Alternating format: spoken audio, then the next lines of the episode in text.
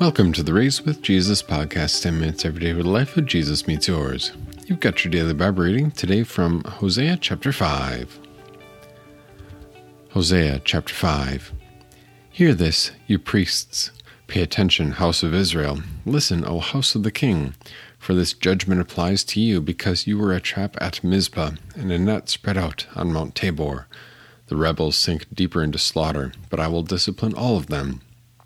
I know Ephraim, and Israel is not hidden from me. Now, Ephraim, you still practice sexual immorality. Israel is defiled. Their deeds do not allow them to return to their God, for a spirit of prostitution lies within them, and they do not know the Lord. The arrogance of Israel testifies against them. Israel and Ephraim will stumble over their guilt. Judah also will stumble with them.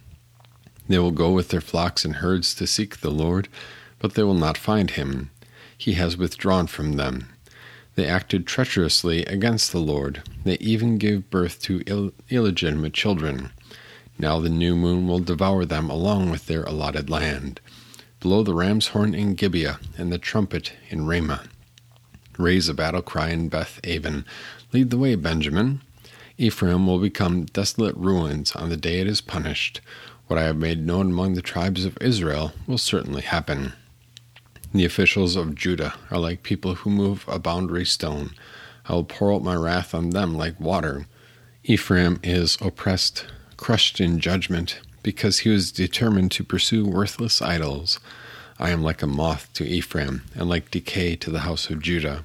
When Ephraim saw his sickness, and Judah saw his wound, Ephraim went to Assyria, and sent to the great king for help. But he is not able to heal you, and he will not cure your wound because I will be like a lion to Ephraim, and like a young lion to the house of Judah. Yes, I will tear him to pieces and go away.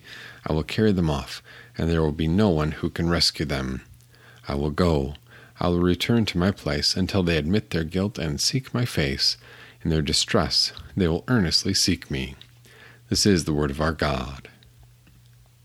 With these words, God again addresses the priests of the land, but also now he expands it to include those who are in the royal court, those who are entrusted with the, the ruling activity and the ruling government of the people, as well as the elders of the people.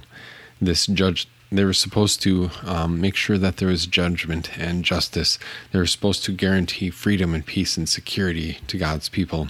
And in their hands, this has become the very opposite the ones who are supposed to guard justice have now um, really become hunters of people, talking about the net and the snare and the pit. Um, in this in this chapter, in the early part of this chapter, they have become the hunters of people. That is, their their adulterous and idolatrous religious life have now borne the fruit of hatred for others and greed for self, and seeking only to to use others as a means to financial gain and the God of judgment will punish them. That's what we have in verses 1 and 2 at the very beginning. Hear this, you priests, pay attention and listen, for this judgment applies to you, because you are a trap, and you are a net spread out on Mount Tabor. The rebels sink deeper into slaughter, but I will discipline all of them. And so that's what really God says here that God is going to punish them, that there's going to be no hope of escaping this punishment, that God who knows all and God who sees all definitely sees the sin of Israel. That's what he says in verse 3 I know Ephraim, and Israel is not hidden from me. Now, Ephraim, you still practice sexual immorality, Israel is defiled and Ephraim is one of the tribes there in the ten northern tribes of Israel. And so God often uses that term Ephraim as interchangeable for Israel, the ten northern tribes. Israel is not hidden from me. You still practice this, and you are defiled. And so they think to themselves, well, you know, we're familiar with our God. We are we're familiar with what we're supposed to do. All we have to do is go through the motions. All we have to do is demonstrate some repentance. All we have to do is go say we're sorry and maybe offer a few sacrifices, and then He'll be okay with that, because they have become so familiar with God that they that they think that it is a trifling thing for them to follow idol- idols and to perform idolatry, and they are so familiar that they have no respect for the Lord, and this is exercised in the way that they have totally turned their back on Him, and now that God is threatening punishment, they say to themselves, "Oh, let's just let's do that." We might as well. you know, we'll cover our bases. Um, but God says, verse 4 Their deeds do not allow them to return to their God. Why? For a spirit of prostitution lies within them, and they do not know the Lord. That their own deeds, they are trapped in their own sin. They are trapped by their sin, and they don't want to give it up. And that's the attitude that they have that I'm going to do what I want to do, and I don't want anybody to tell me any differently. And the spirit of prostitution lies within them is kind of the second second statement there. First, their deeds do not allow them to return. Secondly, the spirit of prostitution lies within them. And what he's talking about there is that constant desire for something other than the one true God. This is this the spirit of of idolatry, the spirit of looking and seeking from others what they should only seek from the Lord. It's this idea of, you know, trying to, even if it's something small or something major, trying to find benefit and trying to receive assurance, maybe a word about the future, even from someone or something that is not the true God. And it looks harmless. You know, maybe it's just a, a, pinch of this and a smidge of that, and reading of this and a prayer of that, and maybe just incorporating even even something that is culturally acceptable. Everybody has a good luck charm. Everybody reads their horoscope. Everybody is superstitious in just a little way. But what's the harm in that? Come on. That spirit of prostitution lies within them and they do not know the Lord. What we're talking about there is that they have forgotten the Lord, and that the content of faith is knowledge, trust, and assent. Knowledge, which is you know the facts about our Lord, trust that you trust that this God is the one who has who has saved you and it's a that's what faith is that faith is trust and then assent is that bowing of the head to say yes his way is better than mine and I want to follow his way and do his will and so, as we're going along here, um, there's hope of escape by repentance is cut off because they're trapped in their sin and they're trapped by this this spirit of prostitution which obsesses them. And they're even proud of their deeds that make them guilty. That's verse 5 the arrogance of Israel testifies against them. Israel and Ephraim will stumble over their guilt and Judah also will stumble with them. They're proud of their sin to say you know what can you what can you tell me that I shouldn't be doing this? How backwards are you? And you could you could probably expand it from there because that's the arrogance of sin. Sin makes us say dumb things. Sin makes us stupid, and sin really consumes our lives in a way that doesn't make sense. But it still, it certainly does. The arrogance of Israel testifies against them. How can they return if that is if that is the case? If they are not ashamed of their sin, but they think, oh, all I have to do is offer a sacrifice to God and make him happy. All I have to do is show up at the temple once or twice and make him happy, and then I can get back to what I really want to be doing. That's what Hosea is really talking about today. It's this empty religious life of the people who have turned their backs on the Lord. This empty religious life of people who, yes, in this chapter, were entrusted with guarding the cultural livelihood of the people, guarding the religious life in the day to day, both in the teaching and in the governance and among the elders of the people. That is to say, among those who should have known better, but they didn't their flourishing religious life, so to speak, is not going to deliver them from judgment either, for they seek the Lord with offerings, but not with their hearts, which have been faithless to the Lord. Verses 6 and 7.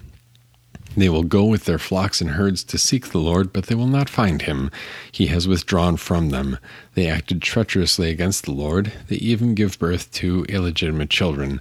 Now the new moon will devour them, along with their allotted land. The Lord has withdrawn from them, and their religious observance, that new moon celebration, is not going to save them. So, what shall we learn from this? It's pretty intense, first of all, and it's um, it's going to get stronger throughout the book of Hosea.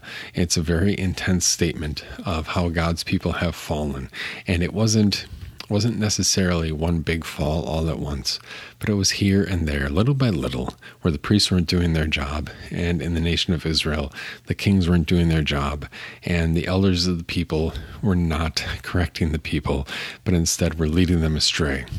What shall we learn from this? Well, we consider our own lives, and maybe you think of your childhood, or you listen to somebody who's a little bit older than you, perhaps, talking about what was life like in the church when they were growing up with, um, or maybe the, the strict older pastor. You know, if you've, I've served in a couple of different churches now, and there's always the story of, of the old pastor from 30, 40, 50 years ago who was very strict and very stern and, and very forceful. And, is it possible that we, you know, pastorally, personally, each of us, that we have been the tiniest little bit of a participant in a dangerous familiarity, a dangerous sense of familiarity? Is it possible that we've been the participant in the sense of, well, I know my Lord, I know what I believe, and I just go on my way and I go about my day? That we think that our religious life and our faith life is simply this bucket of knowledge. And once our bucket of knowledge is filled up, then what am I supposed to do with my life? What do you want from me? But faith is knowledge, trust, and assent. That we put this into practice and that we that we want to hear. Yes, good preaching uh, from our pastors that convicts us of sin, not just that merely tickles the intellect and makes us makes us wonder what's going next and what's going to happen next in the sermon, but preaching that convicts us of sin so that we stand there or sit there listening and we recognize, Lord, I have sinned against you. I am guilty of this. Not just oh that's a good idea. Oh thank thank god. Jesus did something for me no, this is this is a matter of life and death. And we need to find a way to continue communicating that fact to those around us and to those who come after us. And so what does that look like in your life? Well, if you have children or grandchildren, do they know do they know and do they recognize that your church family is important to you? Do they know and do they recognize that worship on Sunday morning is important to you every week? Do they know and do they recognize what it is that you do when you walk up to the Lord's table and when you come back? Have you taken a moment to talk with them or to answer their questions? Do they know and do they recognize that? Their status also, by virtue of their baptism, is that they are strangers and pilgrims in this world, and that this world will hate them. And if it doesn't, then we should double check where our heart really stands. There's a lot there, and I'm sure that um, I'm sure that might give you a little bit of a lead in. If you have any questions or comments or reactions, contact us, uh, rwjpodcast at gmail.com. And we'll follow up on this over the next next few days as well, because this is a major theme in the prophet Hosea, where he talks about people who are going through all the externals, but their their hearts and their minds are wandering.